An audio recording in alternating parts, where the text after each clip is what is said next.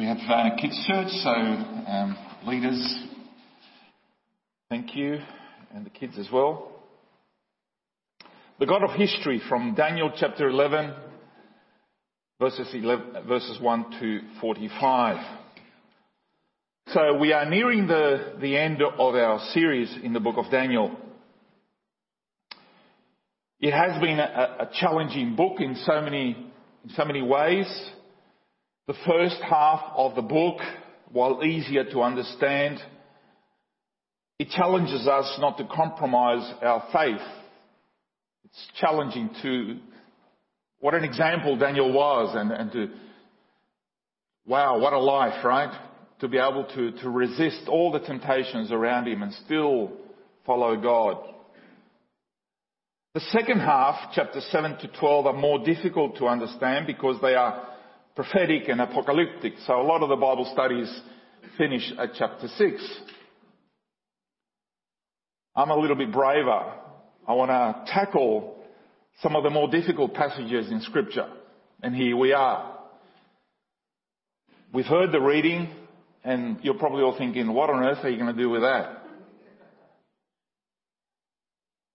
As a result, and we're not alone. If you're feeling that way, you're not alone, because these These chapters have produced a lot of debate amongst biblical scholars. It's even more difficult for the liberal scholars who consider these verses, they're not, they don't see it as prophetic. They say these were written after the fact, after the events happened. I don't waste my time with them, neither should you. Now, last week in chapter ten, we entered the fourth and last vision in Daniel, which runs from chapters ten to twelve. Daniel ten sets up the stage for chapter eleven. Arguably the most difficult, this is the most difficult chapter in the whole of the book. And there are many puzzling details that at first seem a little confusing. So we're going to take a helicopter ride and pick out some important lessons, and I won't go into a lot of the details, and so that might be frustrating for you, but you got the time, you got the internet, you can go and do as much research as you want in your own time. The chapter makes little sense without any historical commentary or aid to read alongside of it. But with a little help, it becomes clearer, and at the end of it, hopefully, you will see this is, this is amazing, this is wonderful. We want to get there, but I'm building it up here. Now, we recall that the, that the angel came, in chapter ten, came in response to Daniel's prayers, not only to strengthen him, but also to give him insight into the future, both near and a distant, far future. Most of these events have already been fulfilled. All these events that you read here in chapter eleven, in the last twenty-five hundred years. But some of it hasn't, as it has to do with the end times, which is getting closer. And that involves us. So from verses one to twenty, kingdoms come and go. Verses two to four, now then I tell you the truth, three more kings will arise in Persia, and then a fourth who will be far richer than all the others. When he has gained power by his wealth, he will stir up everyone against the kingdom of Greece. Then a mighty king will arise who will rule with a great power and do as he pleases. And after he has arisen, his empire will be broken up and parceled out towards the four winds of heaven. It will go, it will not go to his descendants, nor will it have the power he exercised, because his empire will be uprooted and given to others. These verses describe a lot of conflict and wars and kings. And as Daniel was listening to the angel tell him this, he must have said to him, slow down, I can't keep up. And Daniel learns in verse two that in the future, after the current Persian king Cyrus dies, there will be three more kings who arrive. And then a fourth one who will, who will take on the, the growing threat to the west, which is the kingdom of Greece. This fourth, who is this fourth king? Well, this fourth king is King Xerxes, who is the same king that is referred to in the book of Esther.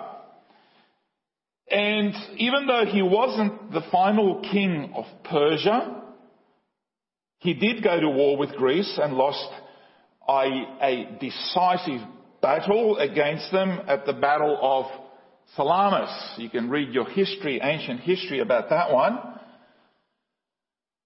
Sometime later, a mighty king from Greece comes to power. His name was, of course, Alexander.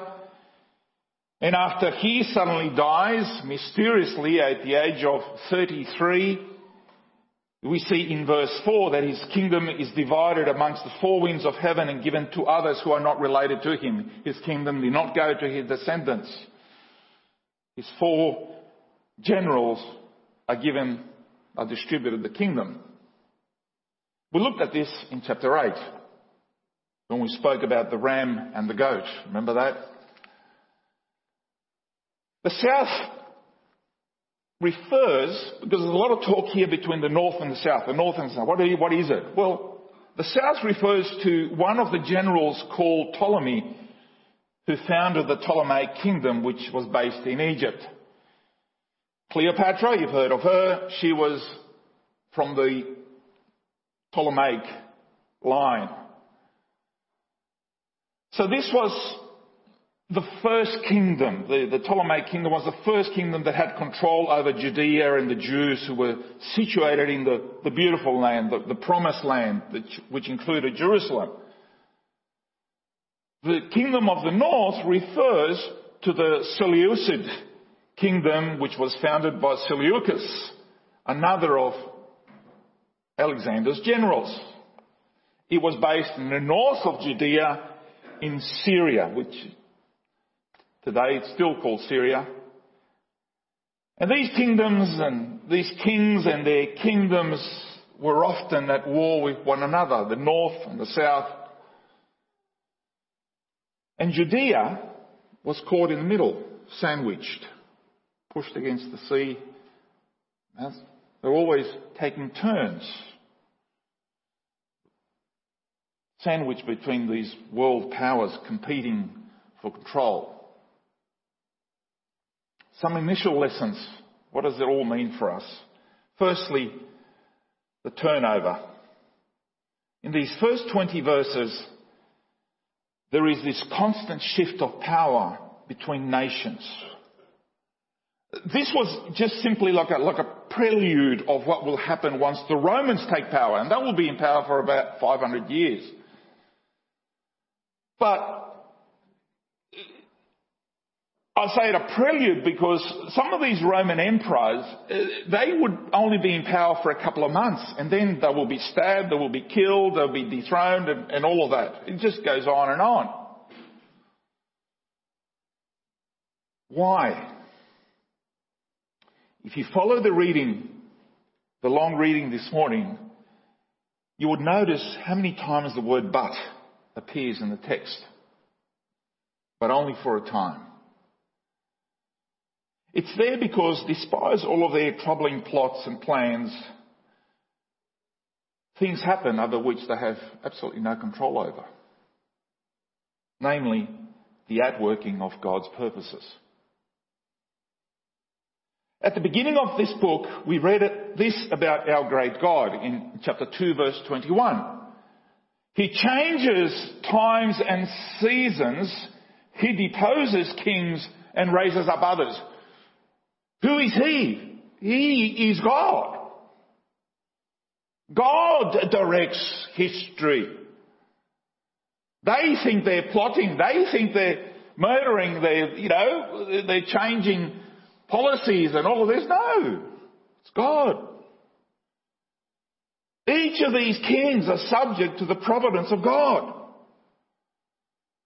The God they might not, not actually acknowledge, and most of them will not, obviously, because they're pagans. So if they don't acknowledge him, they won't see him, they won't consider him as powerful or influential in the affairs of men. Yet we know the scriptures declare that he is the sovereign God who nonetheless rules powerfully and governs all things, whether you believe him or not. That's irrelevant, whether you believe him or not.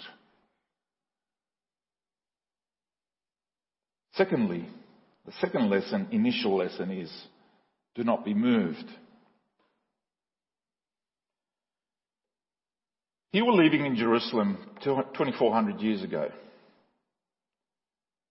What do you think the morning headlines in the newspapers would have been like? Or if you open up the internet, what do you think they would have said?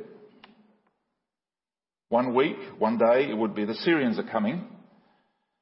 The next month, the Egyptians are here. And then he'd swap over one headline to the next, to the next. The poor Jews must have considered themselves the whipping boys for these so-called world powers. When's it going to end?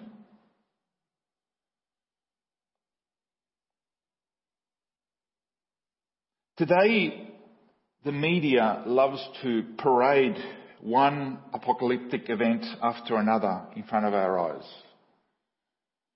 trying to grab attention, trying to push their agenda. Whether it has to do with climate catastrophe, economic gloom and doom, world powers jockeying for position, it's always the same. It's always some expert, some scientist, some leader trying desperately to grab attention for their own purposes, whatever they're trying to do. And every day they, they peddle these, these headlines with monotonous regularity.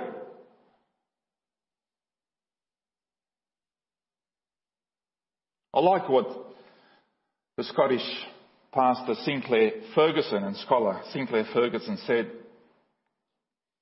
and I quote, "The people of God do not view the great ones of this world through the eyes of the media, but through the spectacles of scriptural revelation."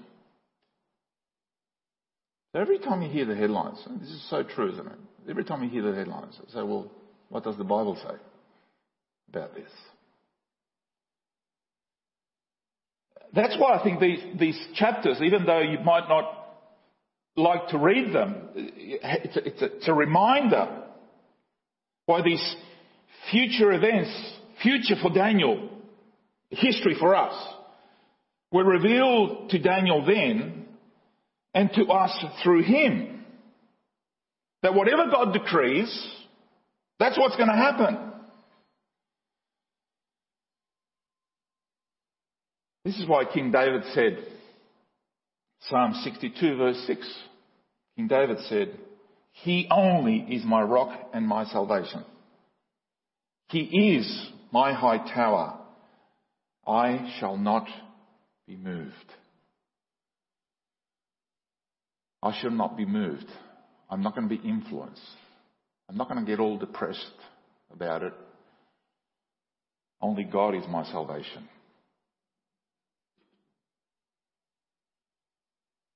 The headlines aren't going to get into my head. God is. Now in verses twenty-one to thirty-five, there is despicable figure. Verses twenty-one to twenty-two, we're going to read, "He will be succeeded by a contemptible person who has not been given the honour of royalty." He's not even called a monarch or a royal. He's not part of the royalty. "He will invade the kingdom when it's people feel secure, and he will seize it through intrigue. Then an overwhelming army will be swept away before him. Both it and a prince of the covenant will be destroyed." Now in the first twenty verses of this chapter, we cover a period of about three hundred fifty years. That's a long period, right? Now in the next fifteen verses, everything slows down to a period of about twelve years. So we zoom in on one particular individual that we've met before in chapter eight. And there is vast agreement among scholars that the figure spoken of here is Antiochus Epiphanes, or Antiochus the fourth.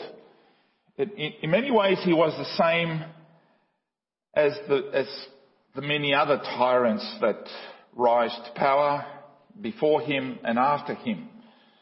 He took the throne through scheming and murder when he wasn't even the, the next one in line.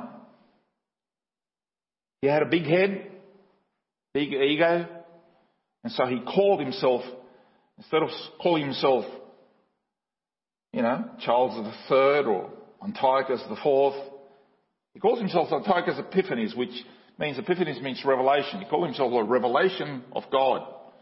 Not the God, but Zeus. He called himself a revelation of the God Zeus.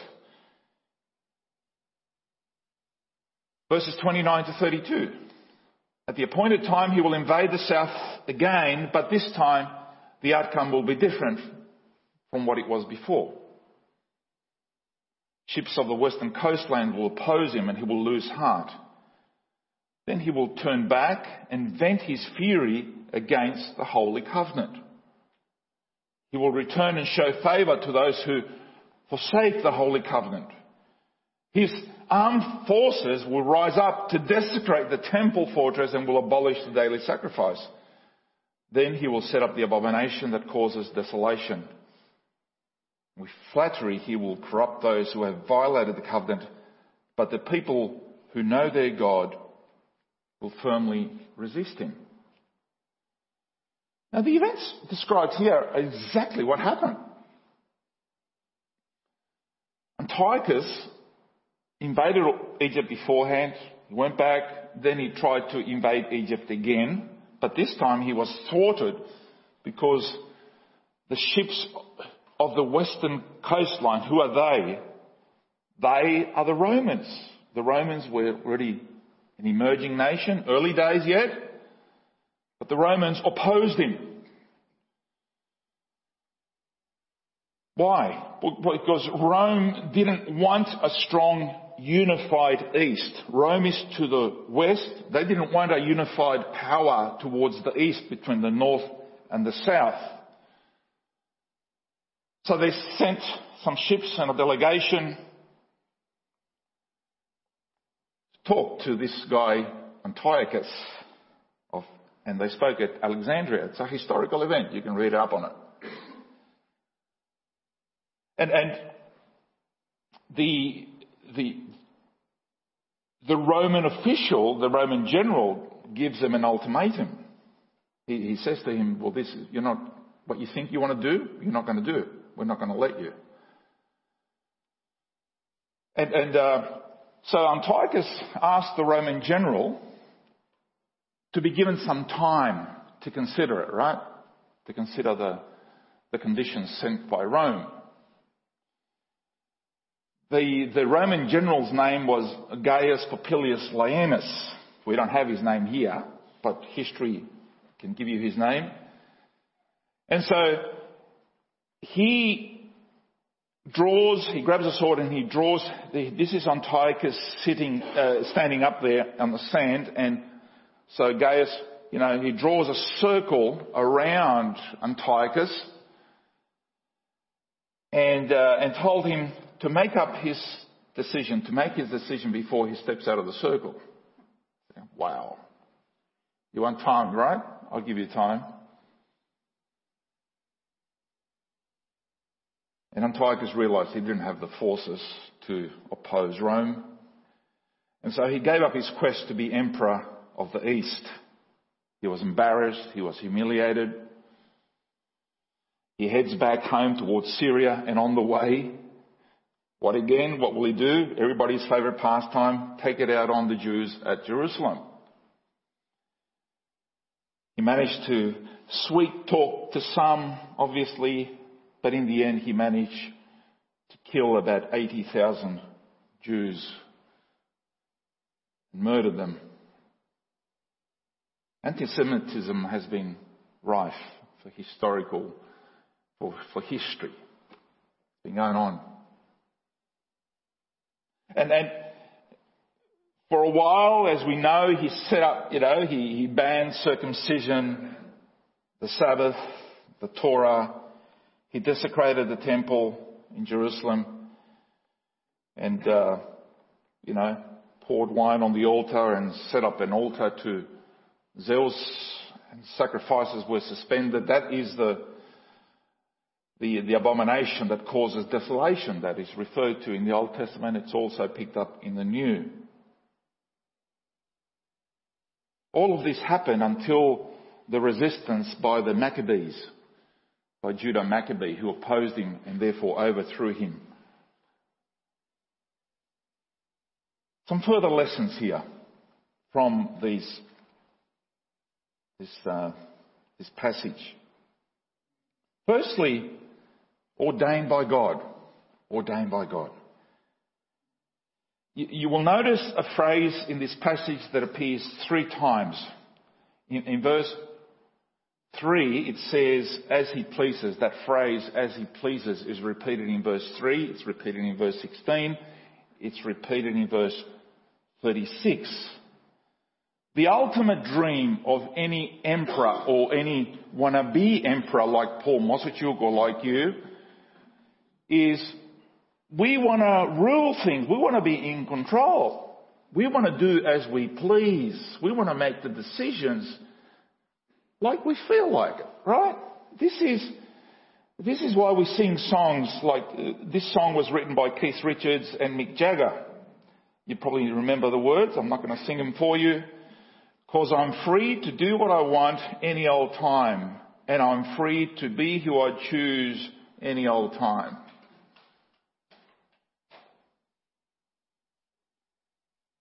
Isn't that the ultimate dream? I'm free. I can do whatever I want. Isn't that what the world tells us? It's your choice. It's your decision. That's what these despots thought they had. All the freedom with not a care in the world.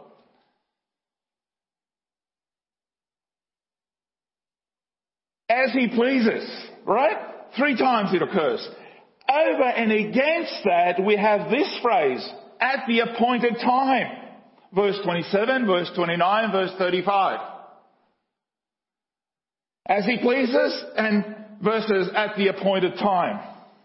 What does that mean? Who appointed the time? Because you see, as, as evil and despicable as Antiochus was, and he was, despite all the freedom he thought he had, his exploits were nonetheless limited, restrained by God. There was an expiry date to his freedom. Sometimes it was longer, sometimes it was shorter. Restrained. Ultimately, you see, he was marching to God's drumbeat, not his own. How does that make you feel?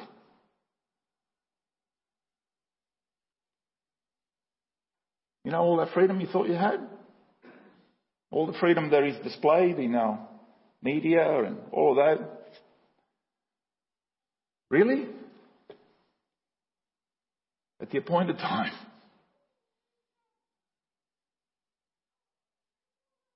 Secondly, a costly confession. And here is one of the most encouraging words, I think, in this whole chapter. But the people who know their God will resist him, will firmly resist him. Verse thirty-two. The promise we have in this passage is that even if our confession, what we believe in, what we, what we stand for, our faith, comes at a great cost, even if it might cost us our very lives, we do not suffer a purposeless life by remaining faithful to God, by standing up for what we believe.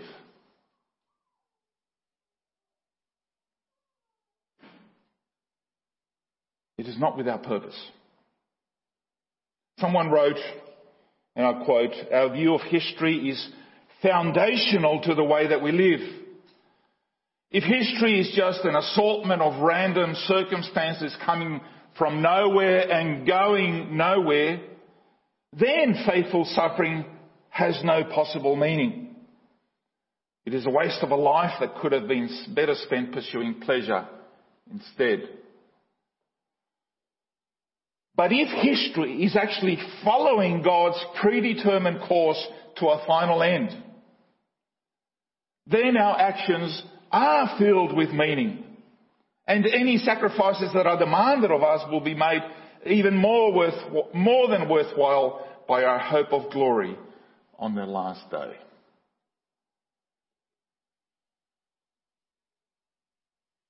Costly confession. The history of believers is constant. It doesn't change. It hasn't changed for thousands of years. It's not changing for many of our brothers and sisters who are undergoing suffering at the current time. And only God knows what is awaiting us in the future.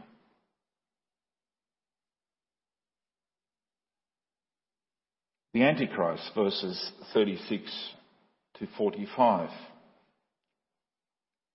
And when you hear the, the headline, the Antichrist, you're all, "Ooh." And these are particularly, this this bit here in, in, in Daniel is probably one of the most controversial bits in, in the whole of the letter. And then as you follow it in Ezekiel and then in Revelations, this is where it has its beginnings. "Then the king," again that phrase, "will do as he pleases, and he will exalt himself and boast against every god, and will speak dreadful things against the God of gods. And he will be successful until the indignation is finished, because that which is determined will be done." Determined, there it is again. "And he will show no regards for the gods of his fathers or for the desire of women, nor will he show regard for any other god, for he will boast against them all. But instead he will honour a god of fortresses, a god whom his fathers did not know. He will honour him with gold, silver, precious stones and treasures." So some, some see these verses as a continuation of Antiochus Epiphanes that we read about in the previous verses, while others, like myself, see a rapid shift, a prophecy concerning the very end of history itself. In any case, there is agreement that Antiochus Epiphanes remains a type, a model, if you will. He shows all the characteristics, this new guy, this new king, shows all the characteristics of what an antichrist will be like. We, we go to the words of John, the Apostle John, First John chapter two, verse eighteen. "Dear children, this is the last hour. And as you have heard that the Antichrist is coming, even now many antichrists have come, or they have already come. And this is how we know it is the last hour." In other words, many antichrists, or Christ's substitute, that's what it means, will rise up throughout history before the final Antichrist. And throughout history we know that there have been many, many such leaders and despots who have committed atrocities. They deified themselves in order to gain, to gain and maintain power. It could be Antiochus, it could be Chairman Mao, it could be Hitler, it could be Stalin, it could be Idi Amin, it could be Pol Pot. The list goes on and on and on. But if you thought that Antiochus and his ilk were bad, He thought all these other despots were dead. Coming up is an even more dreadful, fearful, despicable figure in the future. The Antichrist. And, and, and verse thirty-seven says, he, he will show no regard for the gods of his fathers or for the desire of women, nor will he show regard for any other god, for he will boast against them all. Now, I've deliberately chosen the reading from the N A S B, which is a little bit different to the N I V. It says here that he has no desire for women, which in today's language could mean that he is same-sex attracted. You can fill in the rest, right?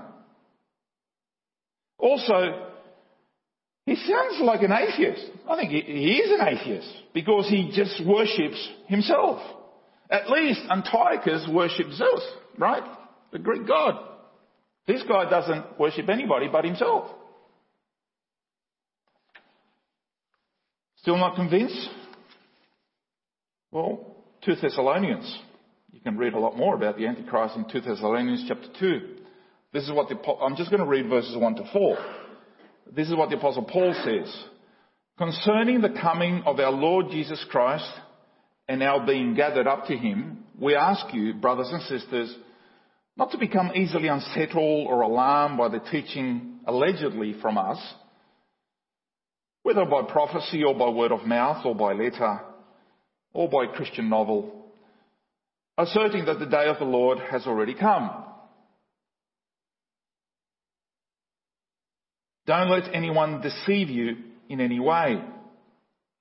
For that day will not come until the rebellion occurs and the man of lawlessness is revealed, the man doomed to destruction.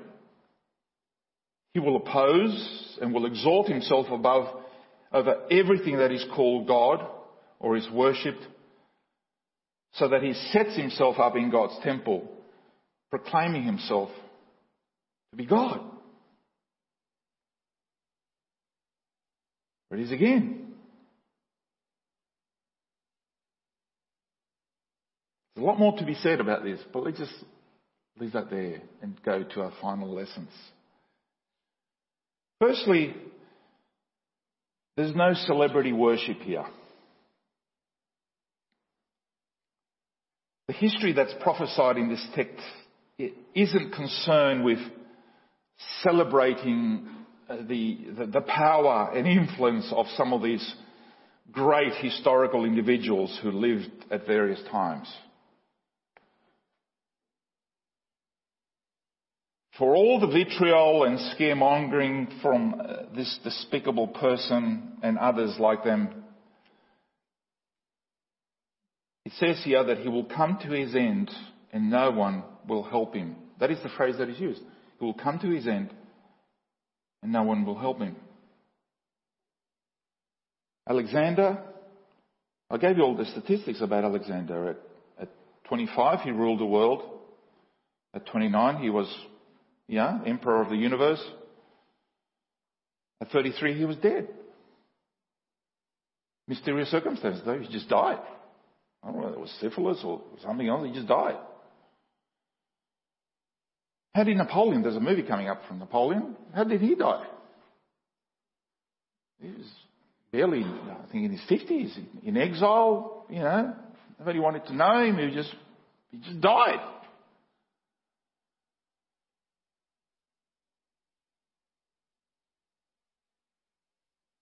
For all the vitriol and all the scaremongering and all the headlines and all the stuff that you hear on the news and all the movies they make about them, the way that they worship him in Hollywood, this, this, this despicable person and others like him, he will come to his end and no one will help him. Or in the language of Thessalonians, Thessalonians two eight, he sounds very much like the one who Jesus will overthrow with the breath of his mouth. He's not even, Jesus is not even going to pull his finger out and knock him over. He just, just drops dead. What? There's no car chase, there's no fist fight, there's no sword fight, there, there's no chase in the end? No! There's no dramatic Hollywood ending here. It's just the curtains, that's it.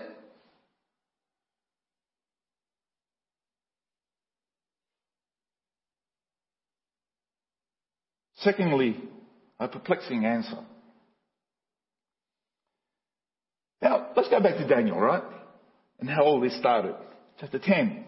If I was Daniel and had been fasting for three weeks, plead, pleading to God for my people back home,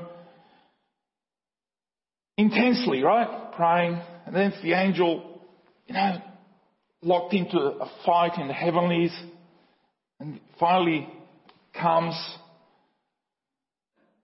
And so I'm waiting for the answer. The, the, the angel comes, he encourages me, and, and he gives me this answer. This answer that I received from the angel. A long answer. He got an answer, but I'm not sure it's the answer he was waiting for. Listen, Gabriel, Michael, uh, look, I just wanted somebody to go and help the people in Jerusalem. And now you, you're giving me a whole description of history. one hundred, five hundred, two thousand, three thousand years from now.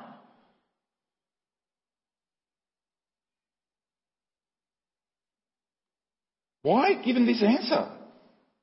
It's perplexing.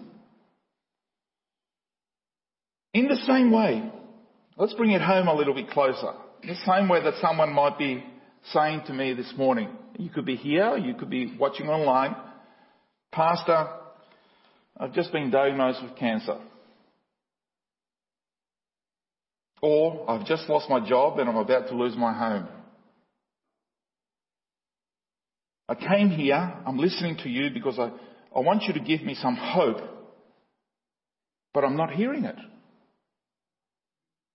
I'm not hearing it. I'm not, I'm not, right? I thought you guys were supposed to give me hope and fill me up with purpose and life and, you know, make me joyful and happy.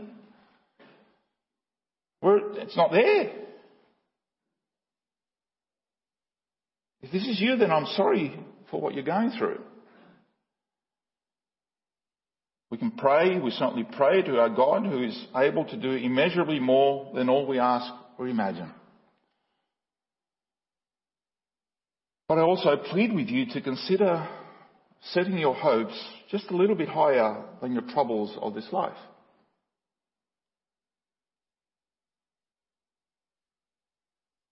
And I think this was a challenge for Daniel as well. Now, if these words that I'm sharing with you this morning aren't enough for you, then there are other preachers in other churches, and you can look them up on the internet, on YouTube, whatever, they can tell you what you want to hear. You can go to the one that will tickle your ears, all right? And tell you what you want to hear.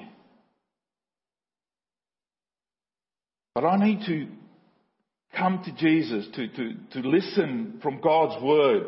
And hopefully that's what I'm doing, that you see Jesus through here. And this is what the Apostle Paul said. If only for this life we have hope in Christ, we are of all people most to be pitied. If all your hope, if all your plans, if all your struggle is for this life, if all the overtime and all the savings and all the empires that you want to build in this life are only for this life. Knowing what you know about the truth of the gospel, us Christians are to be pitied if we are living like the pagans. And we are, and the Apostle Paul said, you're to be pitied above everybody else because you know the truth. Live by it. There's no excuse for you to be stupid.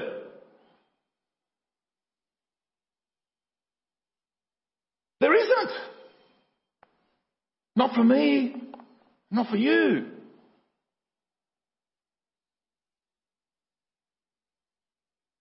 It's okay because over there they don't know this. But you do.